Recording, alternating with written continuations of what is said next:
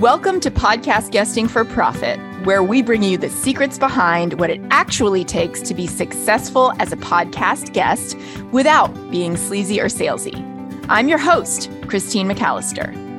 And I'm your co host, Nicole Janton. Together, we're sharing the tips and strategies that we and our clients have used to generate seven figures from podcast guesting so that you can tap into the true power of podcast interviews.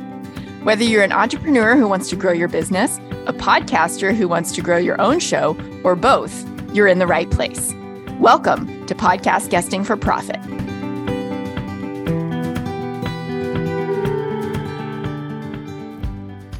Welcome to another great episode of Podcast Guesting for Profit. I'm your host, Christine, joined by my amazing co host, Nicole. And today we are talking about how to show up as the person, as the podcast guest that you will be inside of the episode before you ever get to the episode. How do you represent yourself on a piece of paper, an electronic piece of paper, an email, a series of numbers and letters in text that help the host to make a decision to have you on the show? How do you represent yourself better and with more quality and in a standout way that actually gets a yes compared to all of the other pitches that come in? Why is this important, Nicole? Yeah, I would say that the importance of this step in the process cannot be understated because it's really your first impression in forming a relationship with the host. And this is going to be the make or break it opportunity for if you even get on the show and get to continue that relationship with the host, or if they completely reject you and ghost you, right? And it's not even always about getting on the show itself, because what we've seen from our clients is when they send a pitch that actually shows who they are and is really personalized to their personality even if that host isn't accepting guests, for example, maybe they're already all booked out for the year, they still oftentimes will reach out to continue that relationship because they can feel that person and they want to connect with them, whether or not it be on the show. So, this is going to be the start of not only your opportunity to be on their show, but this opportunity to have a long term relationship with the host and collaborate with them and all of that good stuff. So, really, this pitch is the first touch point and the beginning of your relationship with them. So, that's how I like to think about it. And with this growing popularity of podcasts and podcast guesting in general, more and more people are wanting to be podcasts probably every day. I'd say new people are figuring out, oh my gosh, podcast guesting is a thing. I love to talk. I should be a podcast guest. And so as a result, the number of pitches that hosts receive has also went up. I've noticed this for myself in my podcast as well. Um, pitching is just becoming much, much more popular. And so, if you're going to be pitching a podcast, you really, really need to infuse your unique personality into the pitch to stand out from the crowd and increase your chances of getting booked. Because really, there is only one you. So, if you can show yourself more in the pitch, then it's going to increase your chances of getting accepted. And so when it comes to actually showing up as this person that you're going to be in the episode in the pitch and showing up really as your full self in this little pitch, how do you think about going about this, Christine?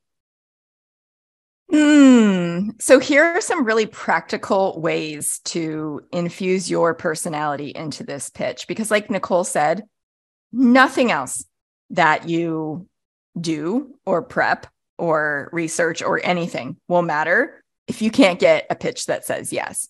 Now, we talk a lot about how most people only think about the pitch.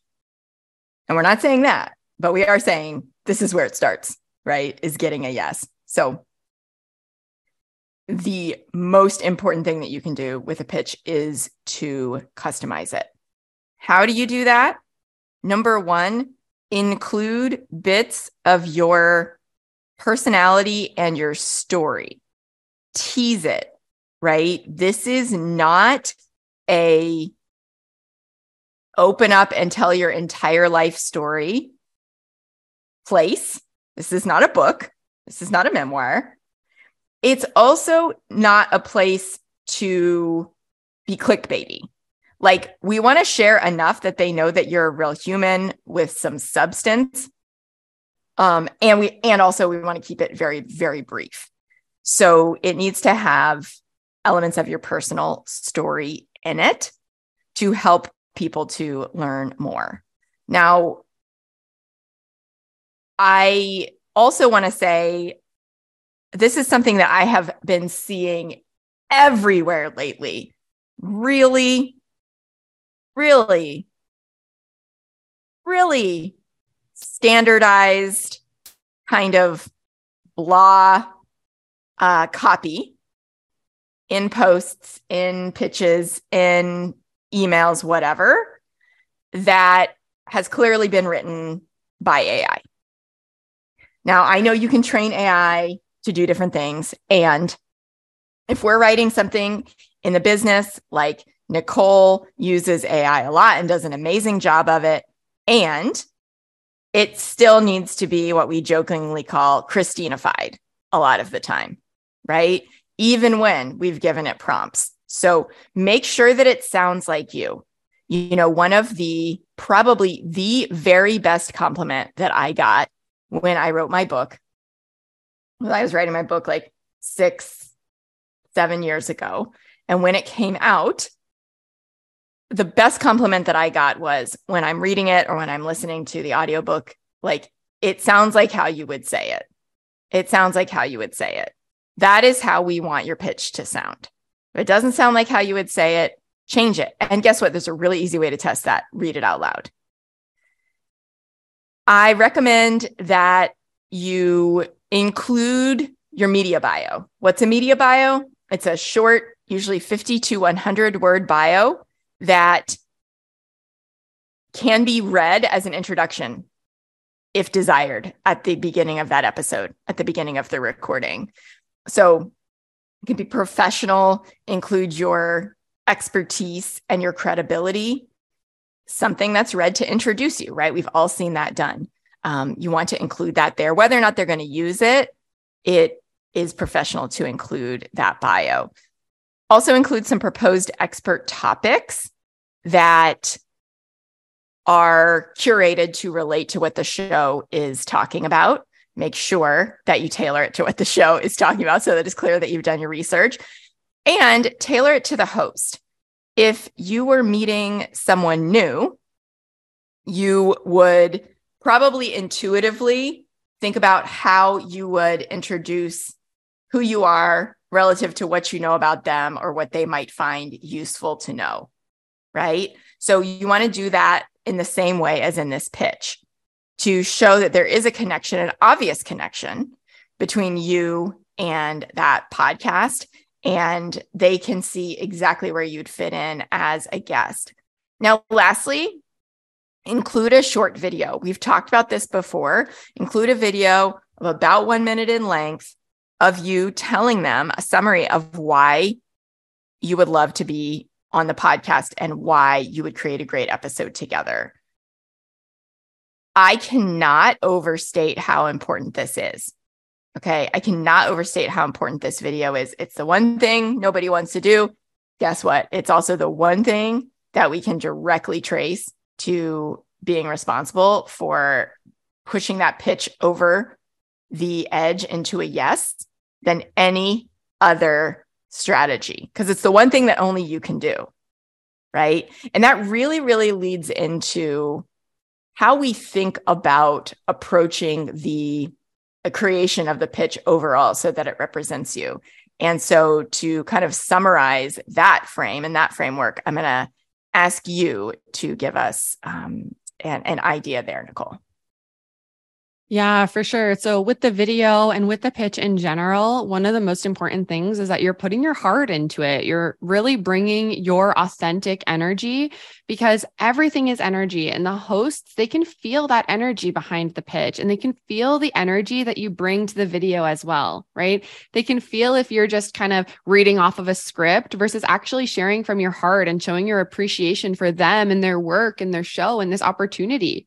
And we've noticed that our clients who spend that extra bit of time in this pitch to set those good intentions and send each pitch out with that positive energy and really put a little bit extra energy into those videos to show their real self, they get so much better results in terms of not only acceptances, getting booked on those shows, but also in terms of ROI on the back end. Because as I mentioned at the beginning of this episode, right, this is the start of the relationship with the host. It's going to change how they show up to you on your interview, right? Because oftentimes this is the only touch point that they've had with you before they get onto that recording. And so the more that they can sort of feel your heart and know that you're a genuine human who's in it for them and their audience as well, the better that they're going to show up with you on that actual episode. And all in all, just to tie this up in a neat little bow, you got to remember, right? This pitch, it's just an introduction. Some of the biggest mistakes that I've seen people make is making these way too long, including all of the links and all of their different choruses and all of the different appearances that they've been on. I mean, you want to have maybe a couple examples of some appearances that you've been on, but not your entire list. So keeping this really short and sweet and really skimmable. You don't have to share every single aspect of you in your work. You just need to get the host to have enough curiosity that they want to learn more because they can go to your website, right? They can go to your social media. They can learn more about you in other ways. It doesn't all have to be inside of that pitch.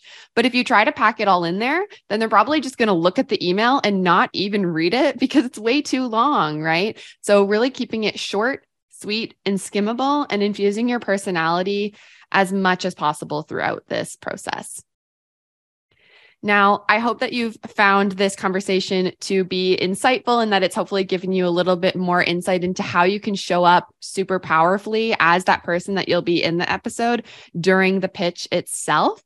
And so, if you've enjoyed this episode, please share it with a friend. Um, if you know anybody who's maybe getting into podcast guesting, wants to get booked on more shows, share this with them because this can help them to increase their acceptances and also the results that they're going to see on the back end. And if you haven't already, we would really appreciate if you could, you know, rate the podcast, leave a review. This just helps it to get in front of even more people and help to create this ripple effect so that we can start changing the podcasting space for the better and having more aligned, authentic, and really valuable guests. So, thank you so much for tuning in, and we'll see you next week for another episode of Podcast Guesting for Profit.